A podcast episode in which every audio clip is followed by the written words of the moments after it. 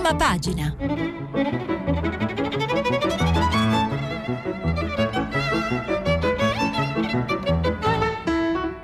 Questa settimana i giornali sono letti e commentati da Jacopo Iacoboni, giornalista del quotidiano La Stampa.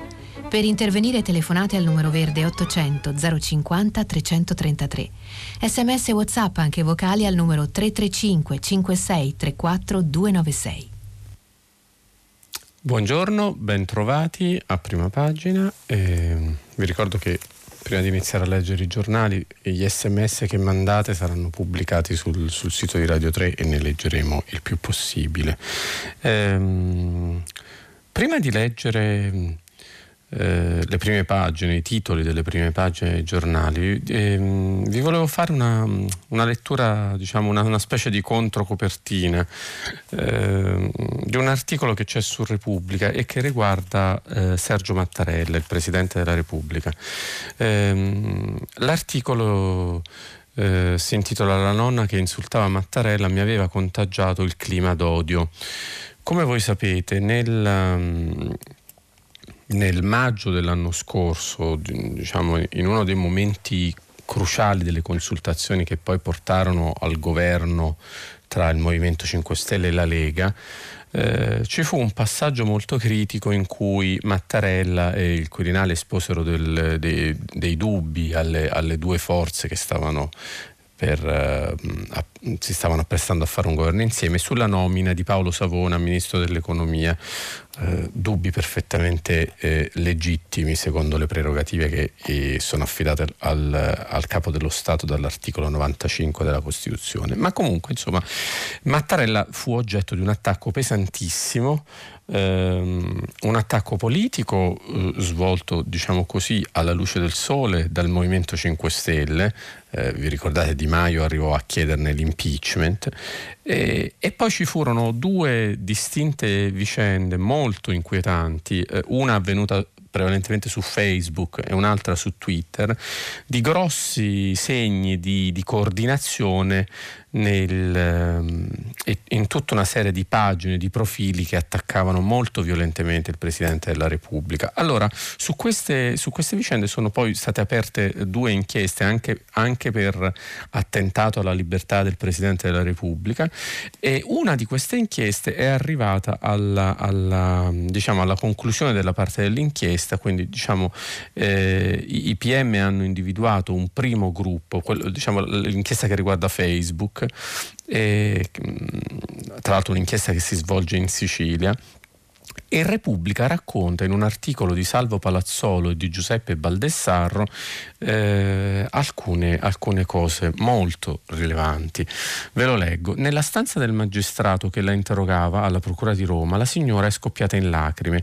Eh, la supplico, deve aiutarmi a chiedere scusa al Presidente Mattarella, ditemi come devo fare, mi butto in ginocchio. E le, ehm, questa signora di sessantotto anni, Repubblica dice il nome, io mh, scrive il nome e cognome, non lo leggo perché, diciamo, la questione che ci interessa non è la signora ma tutto il meccanismo. Una distinta signora appena arrivata da Bologna con il suo avvocato ha continuato a macinare parole. Non dormo più la notte da quando mi sono resa conto di cosa ho fatto. Non dovevo insultare in quel modo su Facebook il capo dello Stato. Il pubblico ministero Gerry Ferrara, Gerry Ferrara le chiede perché l'ha fatto. Risposta verbale: era un periodo molto caldo in cui gli animi erano surriscaldati da alcuni parlamentari dei cinque Stelle di cui ero simpatizzante. Mi sono lasciata contagiare stupidamente da questi fatti, io che sono madre, nonna, amante della pittura e degli animali.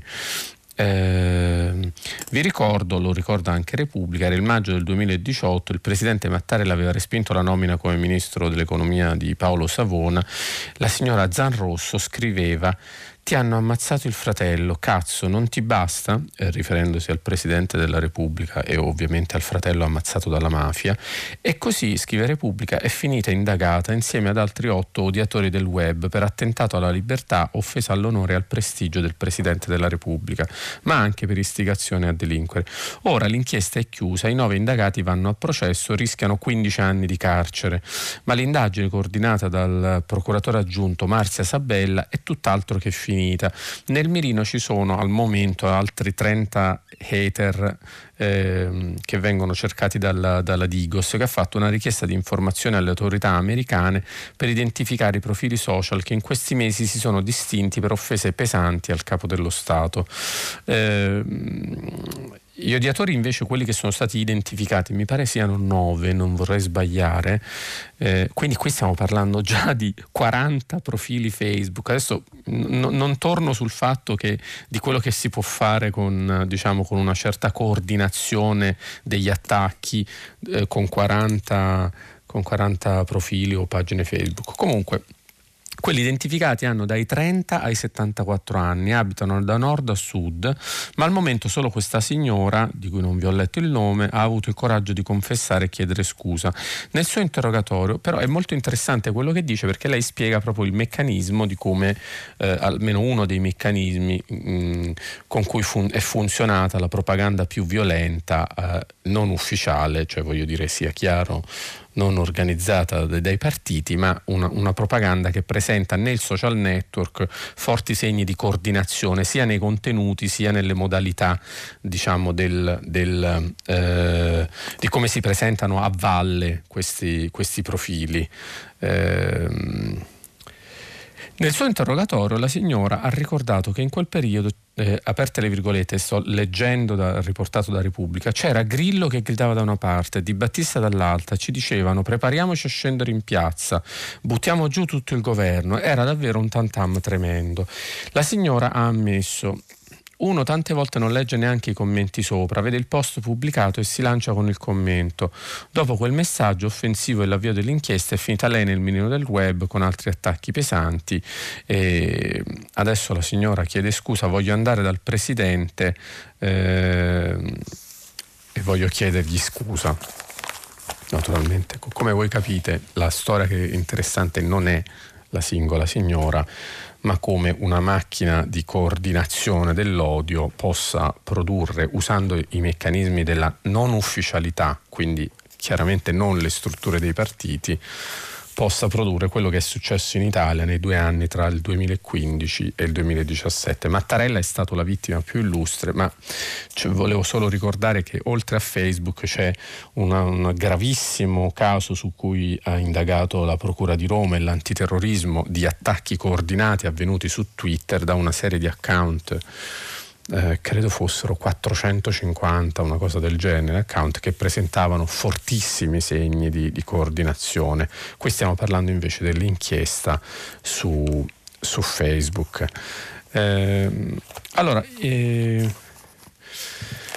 iniziamo a leggere i titoli dei giornali, una volta che abbiamo messo un bel faro su questa storia. E badate, questo non, non, non toglie la libertà ovviamente a chiunque, se vuole, di criticare anche il Presidente della Repubblica. Stiamo parlando di una cosa diversa: aggressioni, violenza online e segni di coordinazione in tutto questo.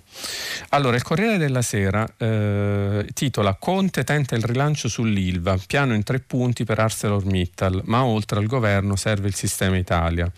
Eh, Taranto, possibile un incontro domani tra premier e azienda, lite Confindustria Cgil sugli esuberi. Eh, c'è poi una, una foto a, a centropagina del, di Mikhail Gorbachev, eh, l'eroismo tragico di Gorbachev che quasi non riconosciamo più, eh, scrive il Corriere della Sera. Il muro e noi, trent'anni dopo, cerimonia a Berlino, appello a difendere le libertà. Eh, la Repubblica, il titolo grande è eh, Gualtieri, il ministro dell'economia, dice economia a rischio se facciamo tornare Salvini. Il ministro del Tesoro avvisa la maggioranza giallorossa e difende la manovra, ci farà ripartire. Intervista con il segretario Cgil Landini, paese immobile perché il governo ha dimenticato il lavoro. In Italia insomma funziona un po' così: si trova l'uomo nero e poi eh, si, si, si fa fronte, diciamo, mettendo insieme di tutto, anche le cose più incompatibili. Eh, il secondo titolo, anche qui, è sul muro di Berlino. C'è una foto dello spettacolo di Berlino, lo spettacolo pubblico per festeggiare i trent'anni della caduta del muro, la lezione del muro per capire la libertà. Poi vi leggerò un po' di cose. La Stampa, il titolo è: il welfare dei pensionati vale dieci miliardi, più del reddito di cittadinanza. Eh, C'è il secondo titolo, la foto in prima pagina di Mara Carfagna, il titolo è eh, da Renzi alla Meloni, adesso tutti vogliono Mara Carfagna, perché ieri la Carfagna, poi vi leggerò qualcosa, ha, ha fatto un'apertura al partito di Matteo Renzi. Ehm, il manifesto. Titolo del manifesto: mal di Spagna, dopo sei mesi di stallo. C'è una grande foto di, di Pedro Sanchez, dopo sei mesi di stallo e con la questione catalana che brucia, la Spagna torna alle urne, alle urne il socialista Sanchez gioca il tutto per tutto, ma il rischio che non sfondi eh, di fronte all'avanzata di popolari e fascisti di Vox è alto. La sinistra autolesionista spera in, unida, in Unidas eh, Podemos. Ehm, la verità, il titolo è su, su Mifsud, la storia di cui abbiamo parlato varie volte in questi giorni. Mifsud nascosto nelle Marche, tra virgolette, eh, e una mail tira in ballo Gentiloni. L'avvocato del professore ricercato dice: il numero due dei servizi italiani lo fece portare a Matelica, in provincia di, di Macerata. Eh, nel febbraio duemiladiciassette il legale scrisse: il premier era all'università per colloqui politici riservati sul caso, e vengono citate dalla verità eh, delle eh, email a disposizione di questo avvocato di Mifsud, che si chiama Stefan Ro.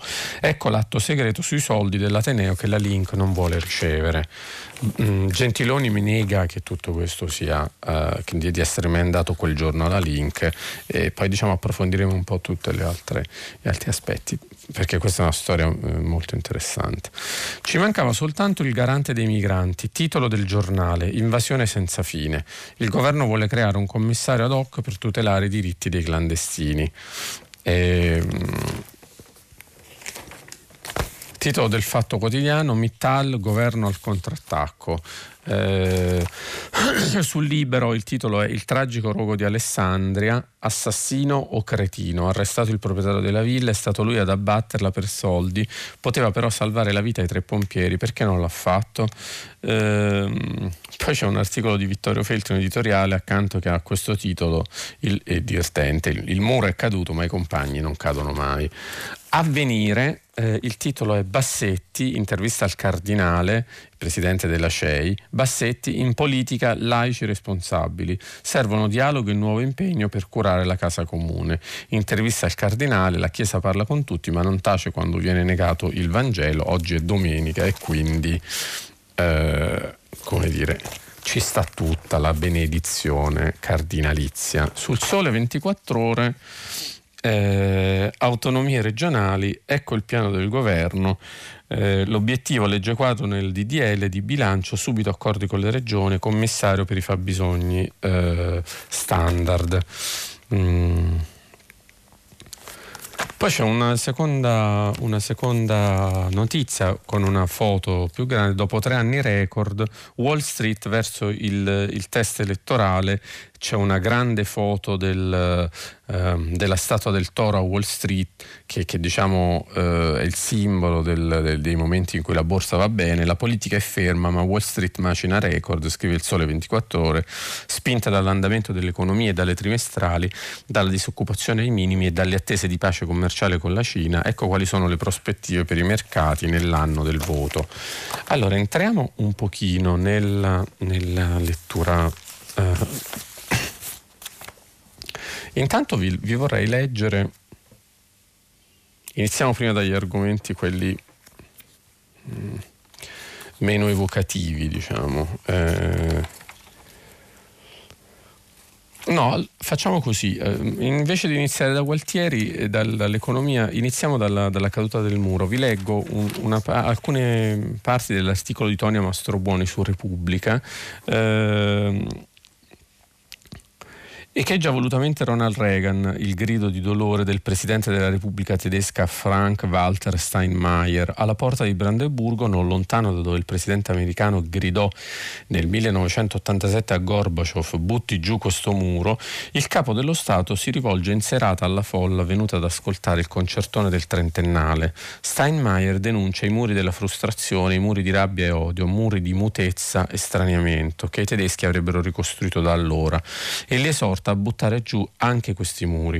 È un sentimento misto quello con cui la Germania ha ricordato ieri la ricorrenza che sanò la ferita più dolorosa del suo dopoguerra, e non solo perché, come ha sottolineato in mattinata Angela Merkel, i valori sui quali si è fondata la U E, libertà, democrazia, uguaglianza, lo Stato di diritto e difesa dei diritti civili, non si possono dare affatto per scontati, come insegna l'ascesa delle destre estreme e illiberali che sta minando le, le, le democrazie europee da anni, ma anche perché il bilancio della riunificazione, trent'anni dopo la promessa di Helmut Kohl dei paesaggi in fiore dell'Est, è tutt'altro che univoco. Ogni anno il governo tedesco pubblica un rapporto sullo stato dell'unificazione tedesca e per il duemiladiciannove i dati sembravano segnalare di nuovo passi da giganti. Dal millenovecentottantanove a oggi la forza economica della vecchia Germania Est è schizzata dal quarantatré al settantacinque per cento. Le differenze nei tassi di disoccupazione sono ormai ai minimi e il P I L di là dell'Elba è cresciuto l'anno scorso dell'uno virgola sei, persino due decimali più che a ovest. Gli stipendi sono arrivati in media all'ottantacinque di quelli dei, dei, dei land occidentali. Christian Hirte, il responsabile del governo per quelli che vengono definiti i nuovi land, cioè le vecchie regioni della Germania comunista, ha segnalato che nel millenovecentottantanove la D D R era totalmente fallita dal punto di vista economico. Tuttavia, il processo con cui è stata sanata, la furia con cui migliaia di aziende sono state frettolosamente spazzate via, ha provocato un'ondata di disoccupazione negli anni novanta che ha contribuito a un crescente malumore e al ritorno dell'estremismo di destra. Ad oggi, questo molto interessante articolo di Tonio Mastrobuoni, ad oggi non c'è un'azienda tedesca delle più importanti quotate in borsa che abbia il suo quartier generale in Sassonia, Meclemburgo o in un altro land orientale, e il termine annessione, quando si parla di riunificazione, cioè la sensazione di aver subito un processo non di distruzione creatrice come l'avrebbe definita Schumpeter, ma di annientamento e colonizzazione, è diffuso. Nei land dell'est, dopo le ultime elezioni regionali, è emerso che tra un quinto e un quarto dei tedeschi orientali vota ormai un partito eh, di ultradestra, l'A F D, Alternative für Deutschland, il doppio rispetto ai tassi nelle regioni occidentali, e secondo un recente sondaggio il cinquantasette per cento dei tedeschi dell'est si sente un cittadino di serie B e metà di loro pensa che la democrazia non funzioni bene. Eh, e insomma, eh, come vedete, non è tutta, no, come per, per usare l'espressione citata, no, da, di, di Helmut Kohl, non è tutto paesaggi in fiore il, il bilancio a, a, a trent'anni dalla caduta del muro. Accanto, sempre su Repubblica, ci sono delle interviste, vi volevo leggere, su come i politici italiani, il ministro degli esteri, diciamo italiano, scusate, non, non, non politici, eh, Luigi Di Maio, ricorda quella giornata. Avevo tre anni, per me significa la fine dell'ideologia, scrive Repubblica, intervista a Di Maio. Ministro, lei aveva tre anni quando è caduto il muro, cosa significa per lei? Mio padre aveva una foto in casa della caduta del muro con la scritta nove novembre millenovecentottantanove. Per me ha sempre significato la caduta delle ideologie del Novecento. I partiti che si riconoscevano in essi sono entrati in crisi, hanno cominciato ad assomigliarsi e il Movimento cinque Stelle in qualche modo è figlio di quel tramonto. Eh... Mio padre, ricordo appunto il padre, noto per varie altre vicende, ma insomma noto anche per essere un, un, un iscritto e un, un, un, un ex dirigente del Movimento Sociale, quindi insomma per lui eh, questo è il ricordo di Luigi Di Maio, del ministro degli esteri, no? Insomma, era la fine del... del eh, aveva una foto in casa della caduta del muro con la scritta nove novembre millenovecentottantanove.